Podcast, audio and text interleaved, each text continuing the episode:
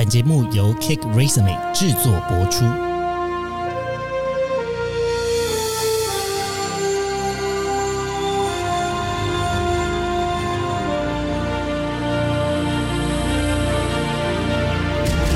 欢迎来到职涯探险，我们将固定在每周分享职场与人生的真实现场，图鉴各种职场生活丛林中的经验故事。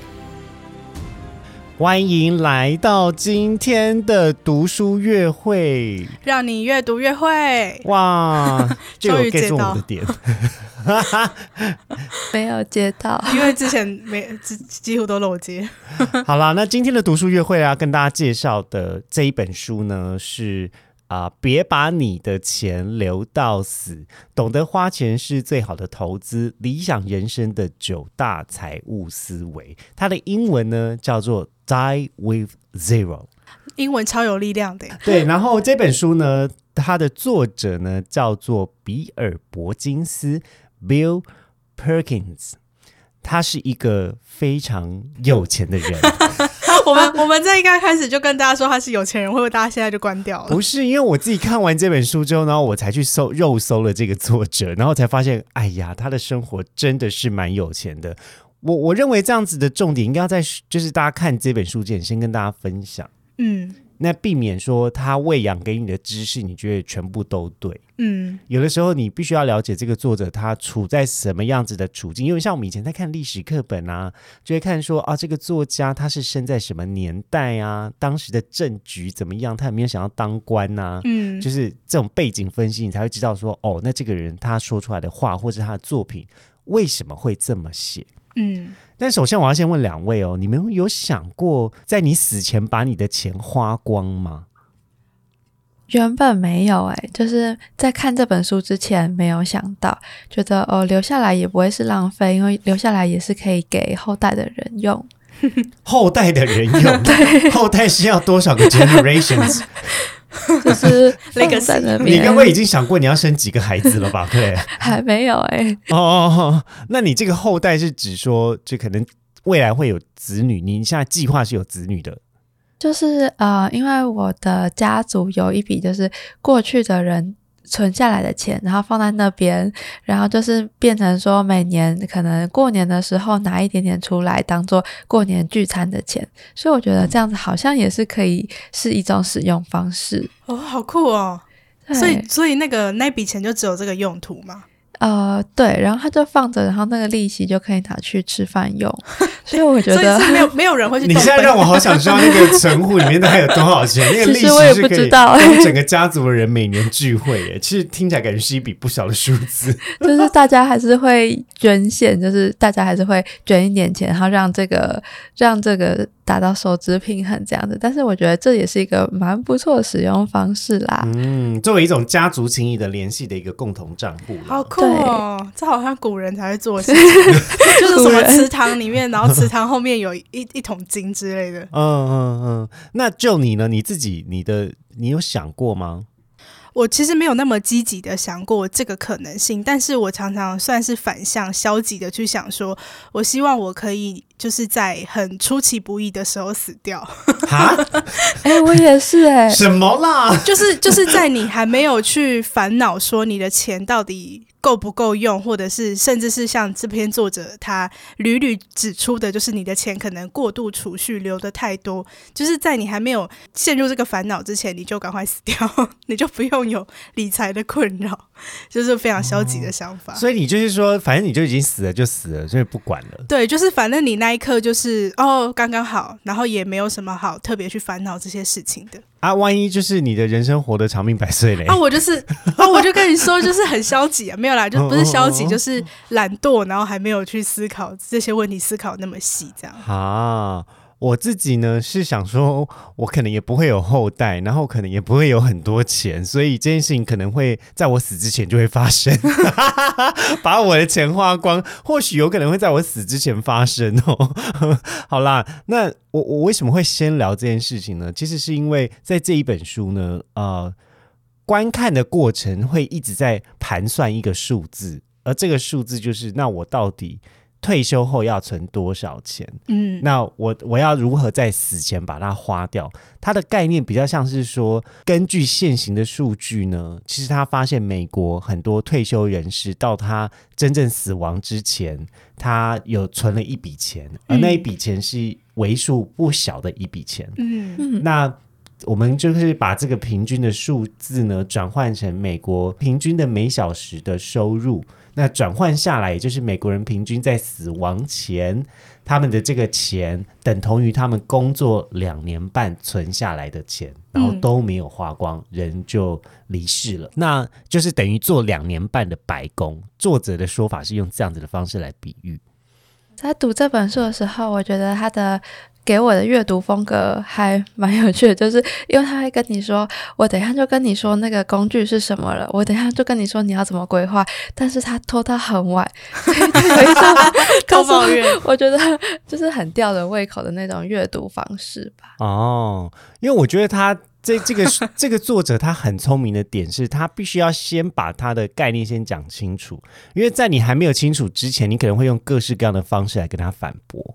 嗯，但他会，你知道，爱辩论的人都会有一个就是坏习性，就是会先把那个界限、疆界都先画清楚，然后把那个哦陷阱先挖好，就等你一头栽进去。原来是那你跳进去之后，你就会觉得哦，没有什么好辩论的，他讲的是对的。哎，很好可恶哦。对，那我觉得这个作者他很明确的知道要去如何去划分那个界限，而且他也因为跟很多人讨论过这样子的想法，嗯那所以才呃把这本书的想法更聚焦在某一种我们如何可以让财富最大化跟创造人生体验的这样子的呃方向去花钱。嗯好，那这一本书呢，它里面总共有分九个原则。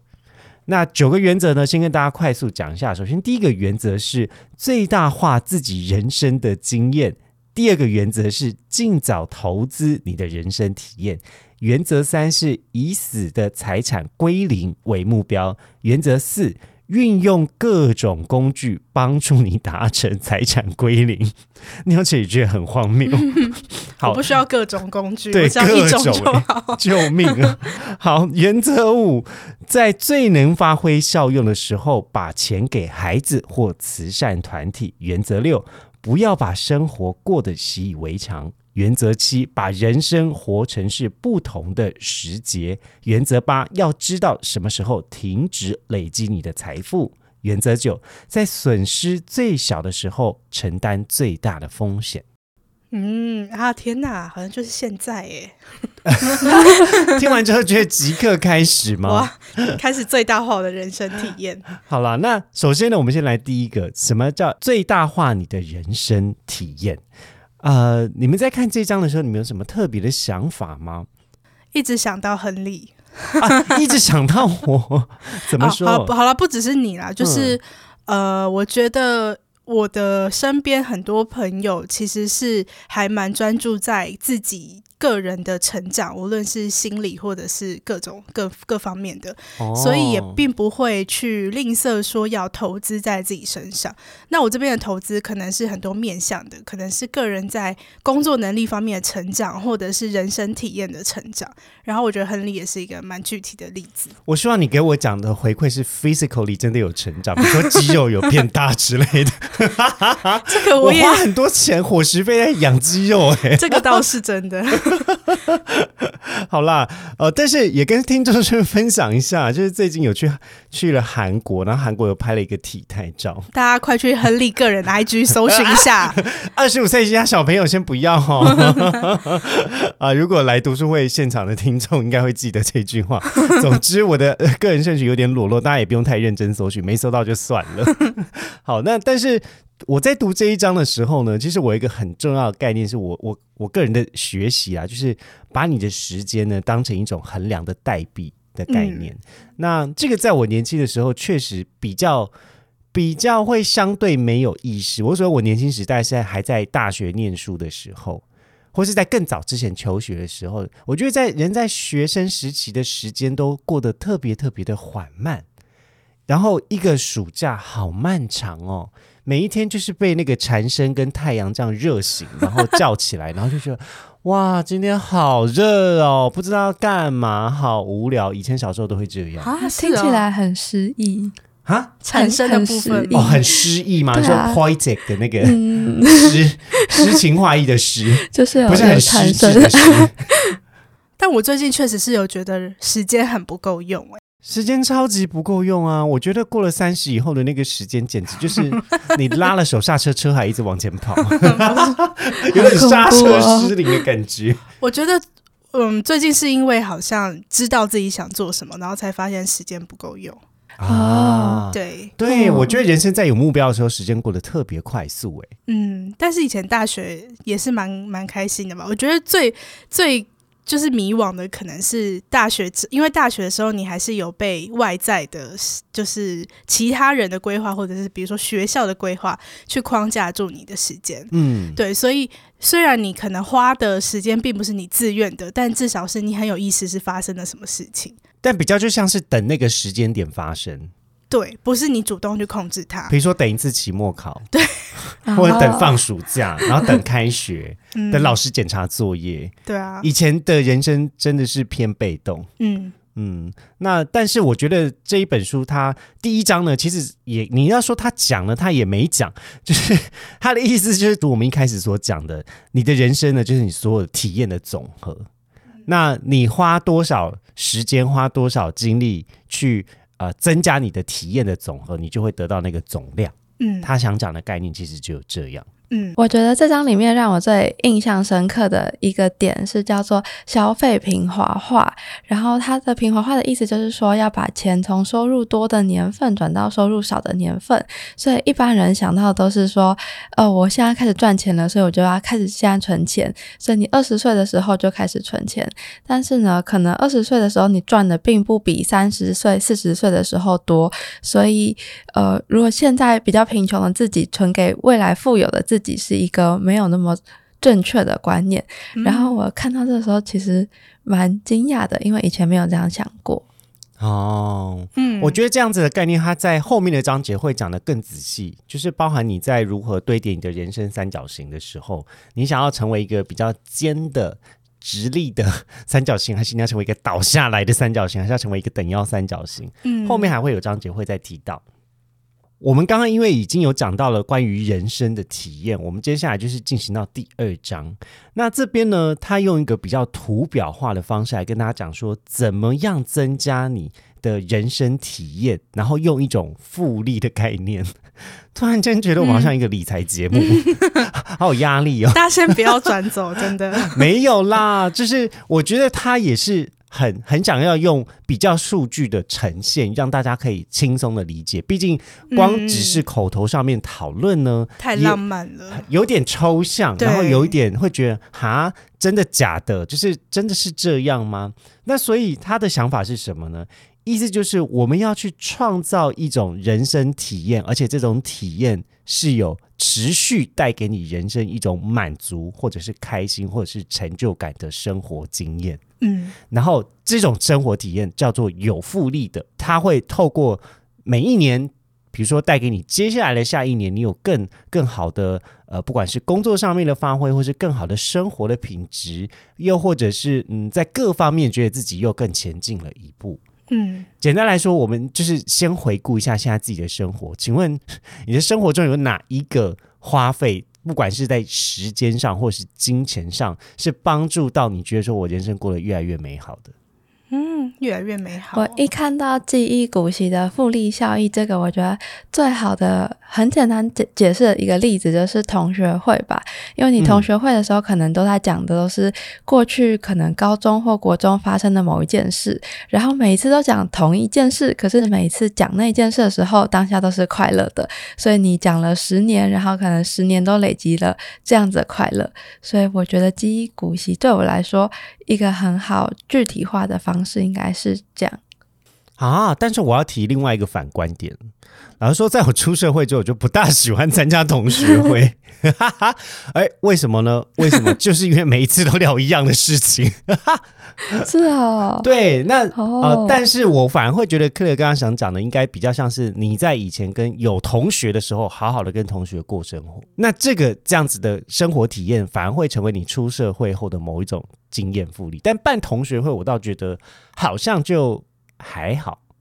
嗯我其实也没有参加过同学会，就比较像是朋友之间聚会，但每次朋友都是讲一样的事情，还是很快乐。结交一群死党的好朋友，绝对是人生，我觉得是一种复利的投资。嗯而且那种那种信任感是，你们甚至不用对话，一个眼神你就知道他在想什么。嗯超厉害的，对，比如说我大学的时候，可能有一群呃，我们就是搞系上活动的好朋友，然后呃，一起打魔兽世界的好朋友。好，打魔兽世界真是蛮浪费时间。是同一我群吗我道歉。呃，对。我们透过下副本来维系大家彼此的感情，好宅哦，救命！好，但出社会之后呢，嗯，革命情感可能就要看那份工作就是有没有认识到好同事，不然就是我自己个人平常闲暇之余的生活。那在龙舟队，我这确实也结交到一群非常好的朋友。嗯对，那今年可能就是参加节目的拍摄，然后所以也认识了一群好朋友，这样子。嗯嗯嗯嗯，所以我我我反而会想了一下，我觉得那个结交一群死党好朋友，确实是一种人生蛮好的投资。嗯嗯，我刚好前阵子呢，不知道为什么我开始去划自己以前发的 IG 贴文，然后一直划到大二大一的时候，划到最底了吗？差不多差不多。然后因为我大学也是个活动咖，然后我也是就是会常常会把一些活动的心得啊，然后还有，但我最我划完之后，我最大的反省是说，我大学的时候很常在发牢骚，好，但这不是重点，就是大学的时候很负面，但随便，就是总之就是，当然还是有快乐贴文，然后快乐贴文就会去划说，诶，下面有哪些人留言，然后就会惊醒说，哦，对耶，我以前跟他蛮好的，或者是我们以前常常聊天，然后就会觉得哇，就是倒也没有到物是人非，但就是会觉得说哇，其实以前曾经是这样子去看待这个关系的，那好像以后有机会的话，可以再维系一下这样。嗯，从以上的这些讨论呢，我们可以先印证一件事情，就是你当下觉得是怎么样的想法，过几年后肯定会有所改变。确实，嗯，我不不管是你自己，或是那个环境，或者是其他人，就是那个时空一旦过去了，某一些东西就不会再回来，嗯，它就会成为你的记忆。嗯嗯，虽然有好有坏，但是并不代表说，哎，这个记忆现在不是这样，那事情就不好了。有的时候就只是人生各自迈向了彼此的嗯彼此的旅程，这样子。嗯好，那接下来我要来问一个问题了，因为在看的时候呢，其实我也很烦恼，说那到底就是我赚来的钱有多少要去买体验比较好？嗯有的时候大家也会面临到一种生活中的犹豫啊，就是我到底要现在这么大力的犒赏自己吗？嗯然后跟我花这个钱是一种投资吗？嗯哎，这是这是两种很不同的人生思维。我觉得我曾经都在两种极端过，嗯，就是我过着非常极简，没有花任何花费的生活过，然后呃一餐可以只吃三十三块。哦，大学的时候吗，对，怎么办然后？我在出社会之后，我也曾经我的收入其实大概一个月才五万块吧，我每个月存三万块。好厉害哦！是空服员的时候吗？可是那会不会是因为你没时间花钱？也有，嗯，但另外一个部分是我每一个月都要存三万，因为我那时候签了三年没有飞满要赔一百万的钱，所以我每一天都在为自己的赎身费存钱。嗯，然后我如果存满三年，我那个赎身费就会存到了。嗯但如果万一存不到，我也可以有一种老娘不干了这的想法。哦，那也是蛮以终为始。对，但我每一次上飞机，我都嘲笑自己说：“来卖笑了，卖笑卖身的钱喽。”卖身，自己自己先自己先揶揄自己一下，所以我的第一桶金是这么存出来的，嗯就每个月存三万块，嗯然后都不做任何花费，也没有什么太多的社交。心情很差的时候，可能就在一天晚上去喝个三杯 whisky，然后回家，嗯对，把自己灌醉。对，那但是我也过着曾经很呃很花费来满足自己的生活，嗯那那种那种情况就会变成是，呃，有的时候会觉得比较像是一种报复性的花费。嗯，那这种花费却没有带给自己人生很大的充实感。唉，所以我才后来慢慢的转向去学习一些新技能，当做我生活疲乏的一种转换。嗯嗯，那这也是为什么呃我在空服员的时候我去学了泰式按摩，嗯，就是大家会觉得说，哎呦。大家平常出去玩，好好的玩，你干嘛出去玩还那边学按摩，嗯累死了吧？但是我觉得学泰式按摩是我人生非常好的一个体验。可是你报复性花费，你都买什么比如说，呃，会买一些比较贵的单品，？OK，嗯，就嗯纯粹是搭配上面会觉得哇，这个东西好漂亮哦，或是呃，出国可能会买一些东西这样子，对，但可能都是比较是衣服跟外在看到的东西。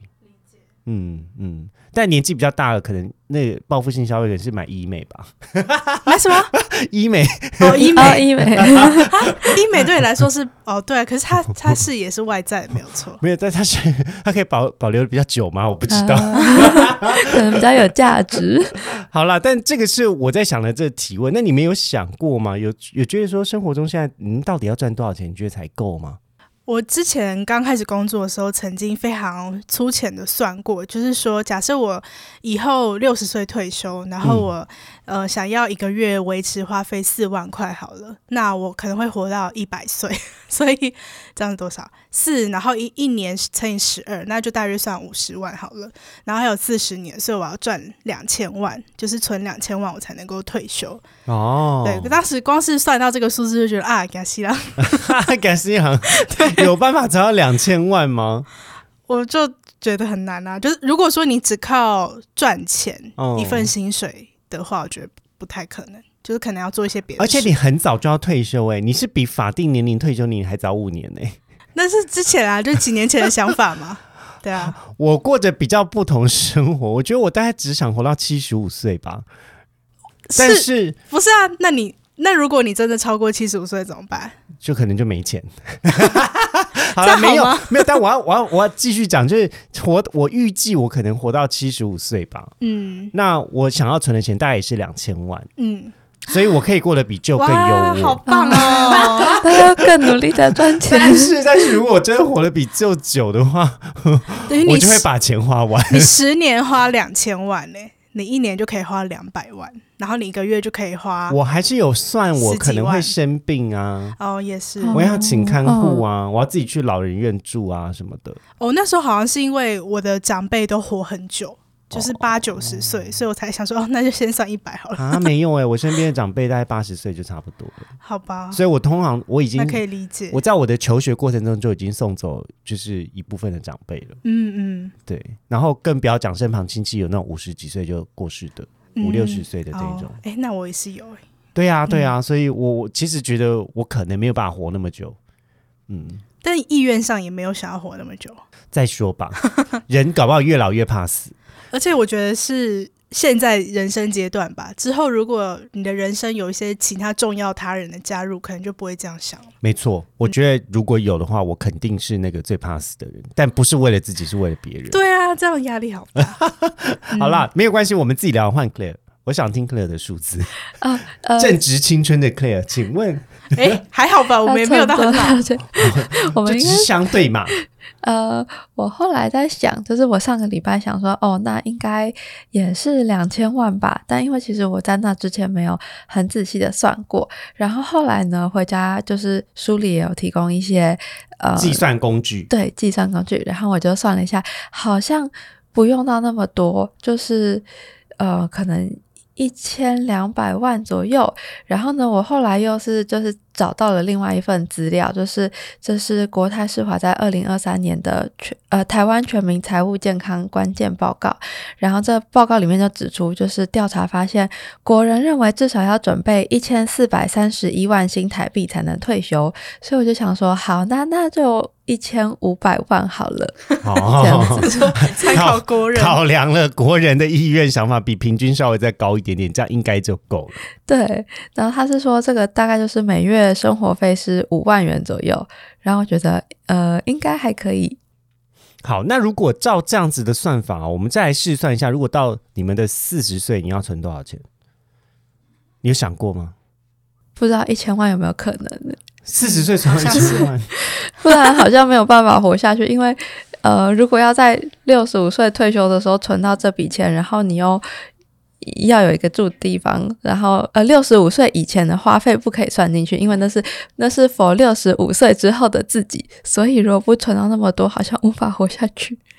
嗯，嗯，就你呢？好像对啊，就是一一千吧。一千万，对啊，就是你们讲的都很理所当然、我。我没有欸说，我没有说我办得到。要想办法办到。刚刚如果说六十六十岁要存两千万，那四十岁一千万，好了，这个这可能很很烂的算式，但是大概就是这个感觉。好，我要先说这本书的概念，它是讲说你钱财富累积最快的时间点，平均是在四十岁的那个时候，是你累积财富最快的。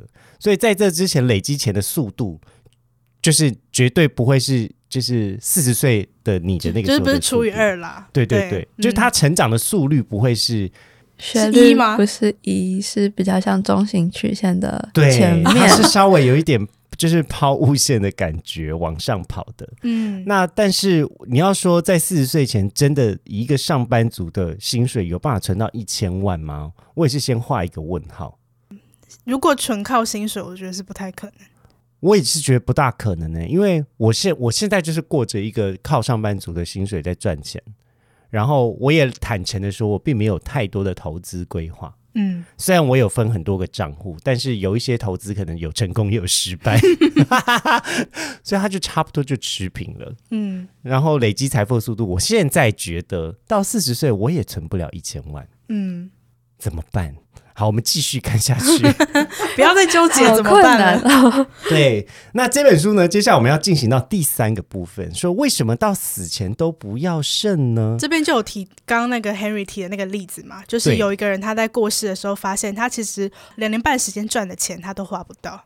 没错，它这里面还有分享更多是关于这个美国联邦储蓄委员会调查的数据哦。它里面有讲到说，大概六十五岁到七十四岁的他们的资产的中位数呢，是大概是折合台币是七百零六万左右。嗯，就是六十五到七十四岁的美国人，他们的存款的中位数大概是七百万，然后到七十六岁以上的这个存款呢，则是八百二十三万。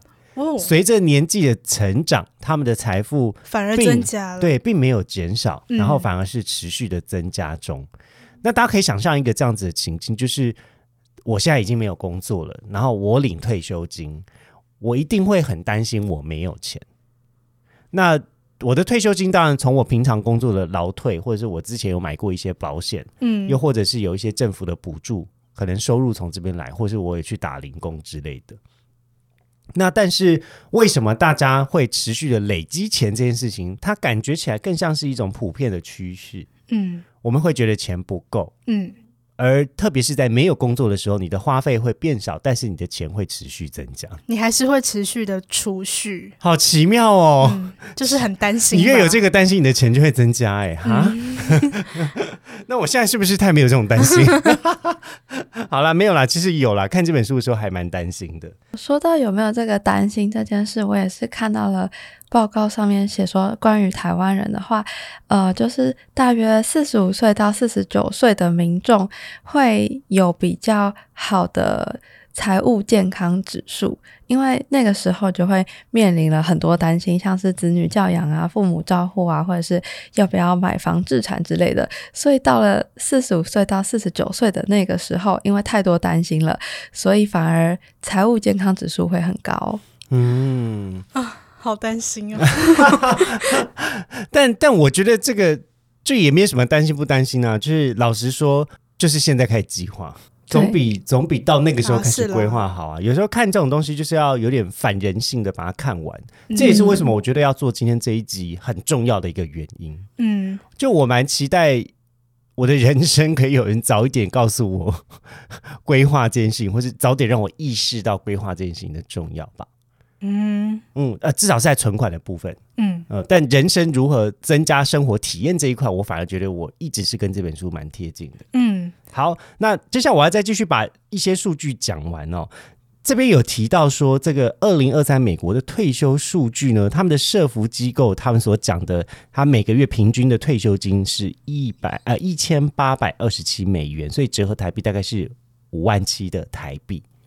嗯，他们的平均每个月可以领到这样子的呃这个社服的退休金。那但因为美国的退休劳退制度跟台湾的劳退制度稍微又有一些不一样啦，那所以我也会建议大家呢，可以上去台湾劳退的个人账户查询，去查询一下你现阶段你的年资跟你的劳退基金累积了多少钱。哇，查完之后会不会对人生有截然不同的看法？没有，我就觉得啊，我就是没钱啊。就是本本来就觉得没什么钱，然后查完之后就是得到一个印证，就真的没钱没。钱。那因为大家现在都是用劳退薪制了啦，所以薪制基本上在你转换雇主的时候就会有固定提拨。就是你在提拨这件事情的时候，你提多少，你的公司也会跟你一起提多少，通常都是六趴，嗯那就是各提三这样子。对，那它会随着公司不断的转换，都还是在同一个账户，嗯所以你可以在这个呃台湾劳退个人账户查询里面去查询到你现阶段你比如说你工作多久，那你跟公司都各提拨了多少钱在这个账户之中。嗯那我认为这个查询是重要的。我我我刚才说要再做一个补充呢，是平均美国的家户消费者的年龄随着年龄增长，但是他们的这个花费是逐渐下降的。里面有指出是五十五到六十五岁的护长，诶他没有护长的概念，平均的每年支出呢是六万五千美元。那也也就是它是一整个家的花费哦。那如果他是六十五到七十四岁是五万五千美元，但是从七十五到七十五岁以上变成四万两千美元，就是随着年纪的增长，你有一些花费其实是会越来越少的。嗯那这个是他们从护长的花费上面看出来这样子的趋势。所以说呢，从这个章节呢就开始得到一个观察呢，也就是我们最一开始讲的，你的财富会越累积越多。但是如果你在人生比较末端的时候，你还是一直想累积财富，那就会有可能导致你有一些钱在你死掉之前，真的是你也没有增加你的生活体验，然后它就是。被遗留下来了，那可能你当然有其他的想法跟需求，那但如何花钱呢？他会建议你有一些东西其实是保险公司可以帮你解决。嗯那也就是他第四个章节开始讲的。那啊、呃甚至有一些有点像是在跟你对赌一笔钱。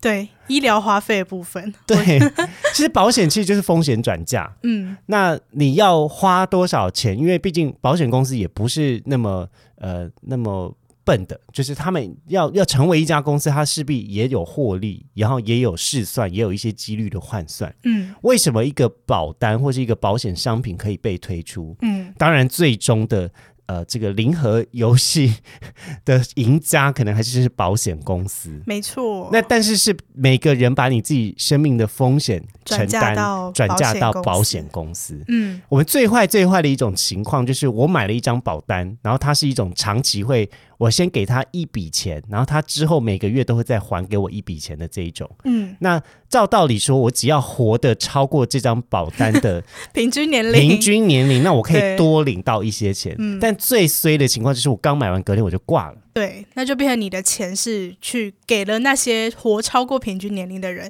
但是你不用自己去承担那个风险。没错，那这个比较像是说，他建议呢，有一部分的钱跟风险是可以转嫁到保险公司之上，让它成为你未来收入的一个固定收入的来源。他这边有提到一个四趴法则，也就是说，退休后的每年支出占总存款的百分之四。听到这里头好痛。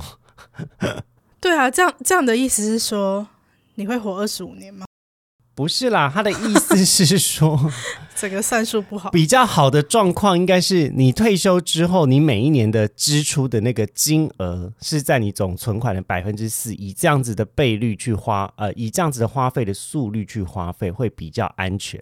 那但是如果当你把你今天的金额跟风险转嫁到保险公司之后，你有可能让这个数值本来就已经维持在四趴或四趴以上。嗯那你在未来的收入就不用那么担心，因为会有另外一个就是别人转嫁风险的钱会持续再转回来给你。嗯这是他的一个概念啦、嗯就先让你先让你在不会死掉这件事情，先有一个保底的措施。这个是如何花钱里面他教的，我觉得一个蛮好的办法。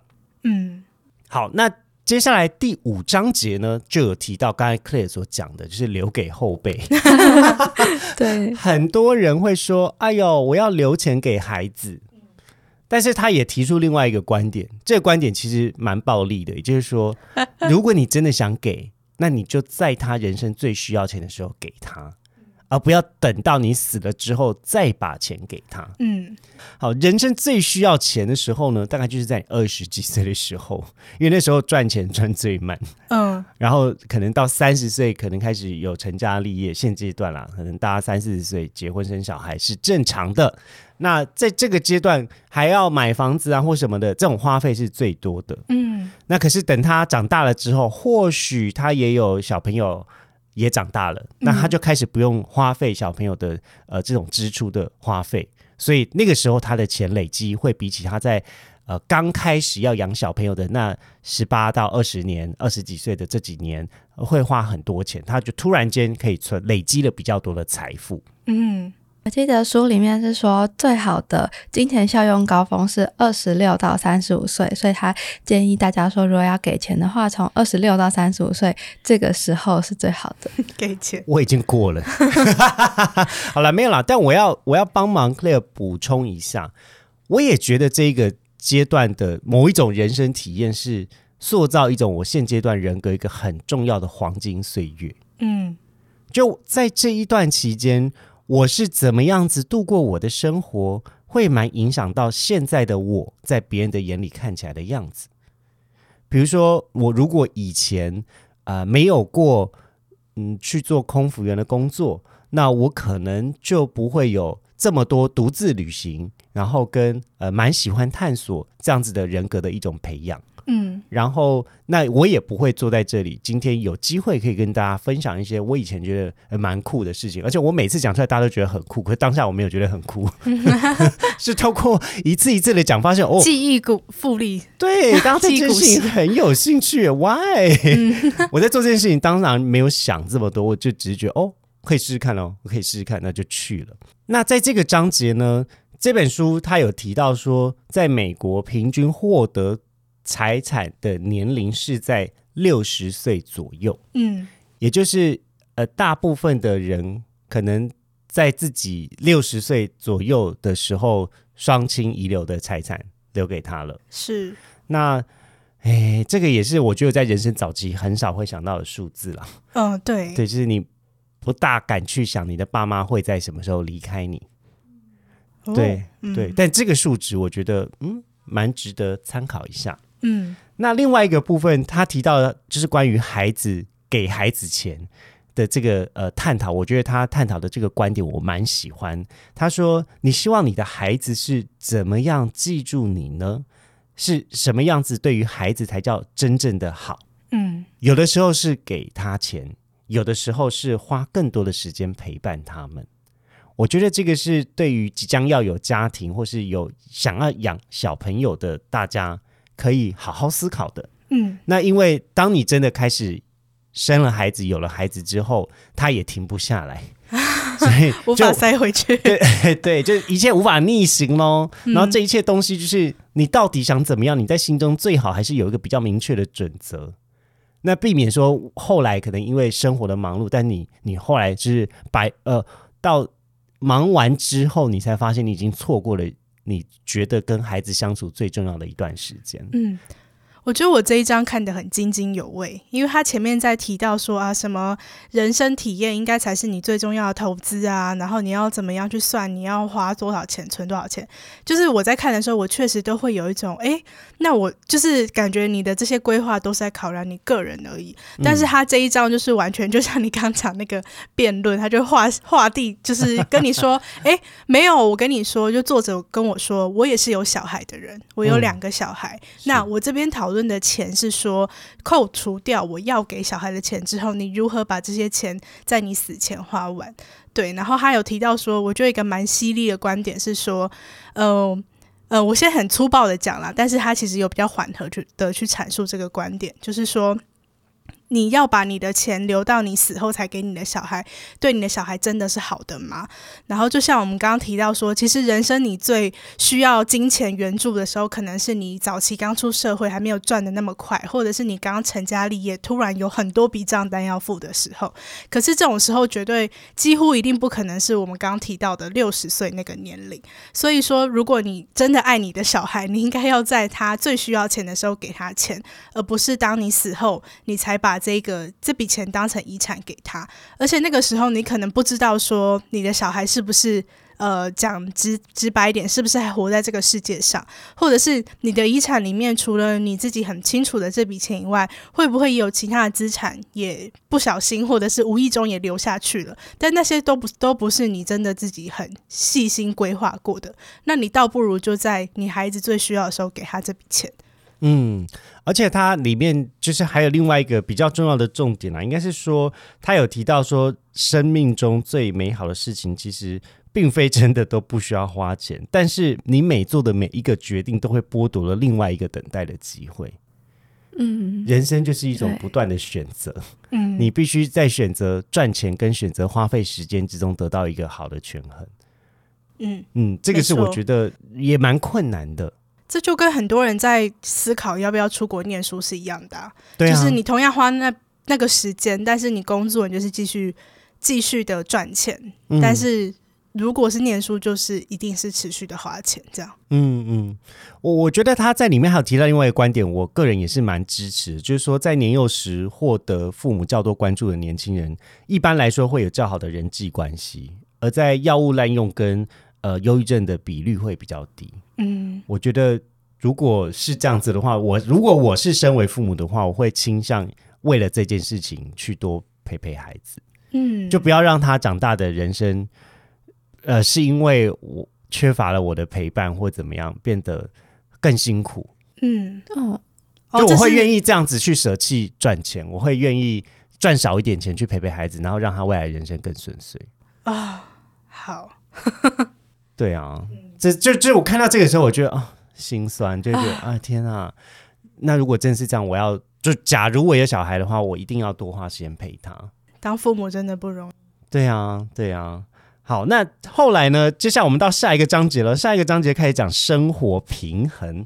生活平衡这个章节呢，他分享了一个我觉得也也蛮棒的啦，就是一个蛮基本的想法。那这个这个想法呢，叫做五十三十二十。这个五十指的是在你的收入里面必要花费占百分之五十，那百分之三十呢是你个人的需求，也就是满足你自己的。百分之二十呢是存下来的存款，或者是你要去偿还债务所使用的。这个概念呢，它有点像是一个圆饼图好了，可是它会随着作者的想法是觉得这个概念比较像是提供给你现阶段有很明确有债务需要偿还的人，会有一个明确的结构帮你先规划出来。可是如果你今天呃，随着不同的人生阶段，这种百分比应该是要有所调配跟调动跟呃做一个比较好的配置。嗯为什么会这么说呢？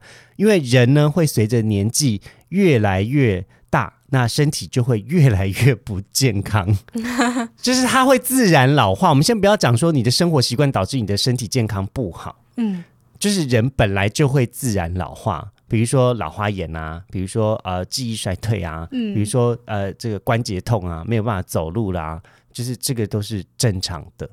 那但是在什么时候会开始意识到，会什么时候开始觉得力不从心呢？呃，我觉得我我从三十岁以后就开始有一点体感了。嗯我没有办法做太多熬夜的活动，然后我真的觉得熬夜我会累惨，隔天很累。可是我二十几岁的时候，我不会有这种想法。嗯那更不要讲说，如果我们今天要去做一种高体能探险的这种活动，比如说，呃，假设我想爬百越的时候，那我是不是要把这样子的人生计划再往前一点去安排？那会让我的时间跟体力上面会有一个比较好分配，避免我在年长的时候做这件事情会觉得太吃力。嗯好像他也有说到，就是除了年长以外，呃，年轻的时候可能也没有办法存那么多钱，因为如果比率是固定的话，就是可能你必要的支出就已经占了所有的收入了。所以他有说，所以他有说到财务转移的话，就是可能二十几岁的时候别存太多钱，然后二十到三十的时候就可以提高储蓄率，然后四十几岁的时候就可以慢慢的开始花钱。哦，很很明确，对啊，因为我我觉得花钱这件事情，当然你前面的就是第一份工作的钱，真的很难很难就可以满足你的生活。我觉得，就各方面来说，一定还是要有所就是节俭啊，或者是有点、嗯嗯，没错，有点储蓄的，呃 应该说有点省啊，一定要有点省啊，不大可能第一份薪水就让你花的很爽这样子。哦，因为大部分人可能出社会还是有背债的啊，还是有背学贷啊。对，对啊，或是你可能还有一些其他的债务要偿还，对，那我觉得这个是真的是相对比较难的。那在这个这个章节呢，我觉得就已经有提到了这本书蛮重要的精华，就是他画了三个三角形。二十到三十岁的时候呢，你是最有健康跟最有时间的人，但你的钱不够，嗯 那所以它就是一个倒着的等腰三角形。嗯那比较短边呢是金钱，比较长边是时间跟健康。到了三十一到六十岁的时候，它慢慢长成一个正三角形喽。那你的金钱、时间跟健康呢，差不多都是一样的。那等到你六十一岁以上呢，你的健康越来越短了，它变成一个直直站起来的等腰三角形。左右两边的长边是金钱跟时间，但是你的健康越来越短。嗯，合理，所以你想要在你的什么阶段过什么样子的生活呢？在这本书的概念，不外乎就是以金钱、时间、健康的这三种衡量因素，把它画出一个曲线，再把你人生目标画在一个时间轴之中，完成你的这些目标清单。嗯这个目标清单呢，叫做时间表，也就是你在每一个呃时间的区段之间，比如说，假设我二十到三十岁、三十到四十岁、四十到五十岁的时候，我各要完成什么样子的事项，先把它写出来。因为你知道，有的时候大家会觉得说，呃，以后事情以后再说啦。但是有一些东西，等你到了以后，你就发现啊，我没有做，我来不及。嗯嗯，比较像是一种人生也有一个粗略的计划表，至少在你人生中，你想要，我们不是常看一些电影，就说死前要完成的某些事情嘛，嗯大家好像都是到快真的快死的时候才会，就是很疯狂去做一些事情。对，那也没有办法把这些事情，就是不要真的意识到你死前，你就可以早一点先把它做完。嗯，而且他这边还有提到说，就是二十几岁的时候，你的健康一定是基本上一定是最好的状态嘛。那就是你的，因为我们大多数人在考量要做什么事情的时候，可能都只考量就是有没有要花这个钱，但是他会建议说，你要把你的时间跟你的金钱，呃，时间跟健康的价值也纳入考量。嗯，我觉得这个里面呢，其实呃还有另外一个比较重要的观念呢，就是他有提到说要了解你自己的高峰，也就是你的生存的这个门槛呢，其实大概就是一年的生存的成本乘以你剩余的生命的年数，再乘以零点七。而你的这个生存的高峰呢，是一个日期，而并不是一个数值。零点七的定义是什么啊？零点七是说，就是呃，生存成本就是你退休之后要花的那些钱，然后再乘以生存的年数，就是你退休之后可能会活多久，然后大家可以预期一下自己会活多久，也可以上网查一下自己会活多久。然后呢，乘以零点七的话，零点七是说他预期你在退休之后你要好好的理财，所以那些钱是你呃可能拿去投资，然后投资报酬率高于通货膨胀率，这样就可以乘以零点七。啊，所以这个零点七指的是通货膨胀率考量进去了。呃，就是你投资，让你可以不用花掉这些全部的钱，所以可以存少一点。哦，理解。嗯，呃，所以呢，我觉得这一本书呢，其实作者他并不是呃站在一个比较嗯比较浪漫的想法，告诉你说，人就是要嗯每一刻 YOLO，你就是你人生只有活一次。YOLO，好久没听到这个词，好久没听到了吗？所以时代眼泪梗又出现了。应该不是，就只是身边的人不 YOLO 而已。哦，对，那他他并不是说站在一个百分之百觉得你就是人生就只活一次，然后就叫你把所有钱花光。他其实过去他也曾经经历过很穷，然后一直存钱，到他很穷，然后乱花费。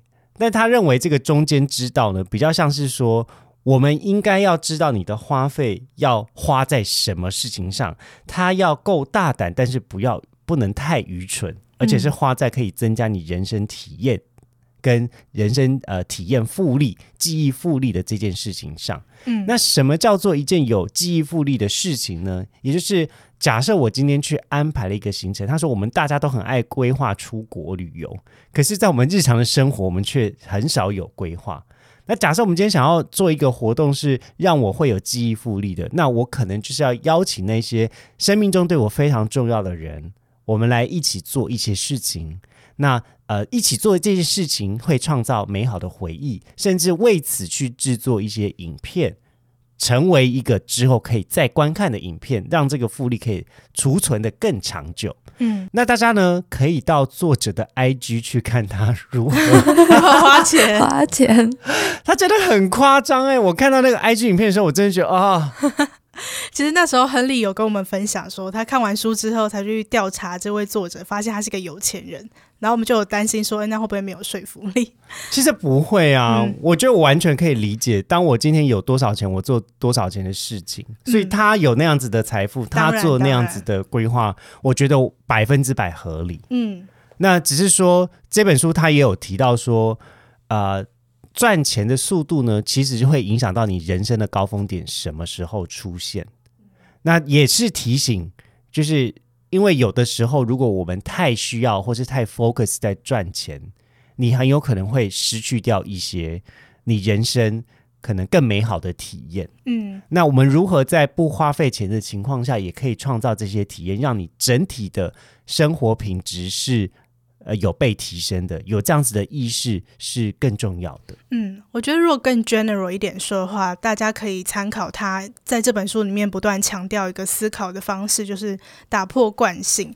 因为像我们刚刚提到这些，就是为了退休储蓄啊，或是为了未来的意外而储蓄，这其实都是一种惯性的想法，但它并不一定是不好。只是我觉得他作者就是借由这本书，也想要跟大家分享说，打破惯性，你可能可以看到更多的可能性，然后这些可能性是可能可以带给你更珍贵的价值。比如说，我被他打醒了，就是你如果真的生了一场重病，然后而且那个钱是高额的财富，都救不了你的，那那那你不如就死了吧。对，他的意思是这样，就我讲比较直白一点。那想一想，也觉得好像可以理解。对啊，那在我前面说的就是突然死掉，这样不是很好吗？是啦，可是我觉得你也是要给身旁的人一些准备啊好，啊。抱歉。对啊，就是大家如果爱你的人，还是会觉得很难过吧。呃，我不会主动去造成这个结果啦，嗯但是我是说，如果能够这样子，其实未尝不是一种幸运。我反而是站在另外一种观点，就是因为毕竟以前也有濒临死亡的时间，所以嗯就是在经历过那些事情之后，你就会真的觉得我的人生要在任何一刻终止，我都不会觉得有所遗憾。嗯，我我到现在我还是用这样子的方式去做每一件事情，把握当下的概念吧。因为我真的有看过人生跑马灯啊，所以就会觉得我不想要结束在那个时候，我也体验过那种时刻。嗯。嗯，所以我现在的生活，大家可能会觉得为什么要过成这样？有另外一部分，就是因为我再也不想人生跑马灯在我面前跑过的时候，我还有任何一丝遗憾，是，这好痛苦啊！对啊，好啦，那今天的读书宴会结束在这里，希望大家呢不要太害怕死亡，跟嗯。不要太害怕变老。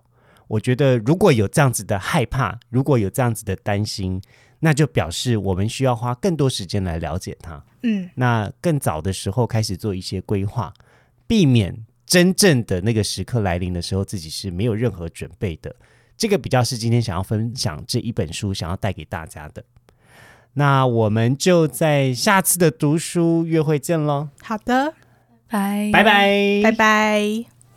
今天的职涯探险就先到这喽，希望你喜欢本集的节目内容。别忘了，请记得在 Apple Podcast、Spotify 给予我们五星的好评，并追踪我们的 Instagram 小老鼠 at take resume dot life c a k e r e s u m e 点 l i f e，分享给你周遭的好朋友。我们下次见喽！